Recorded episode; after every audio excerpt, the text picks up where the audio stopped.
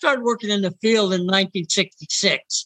Uh, and when I was working in project management, it was kind of a hobby. It was it's what yeah, I was an engineer, so you did engineering work, and then as a side thing, you had to do the project management stuff too to make sure your engineering project came in on time.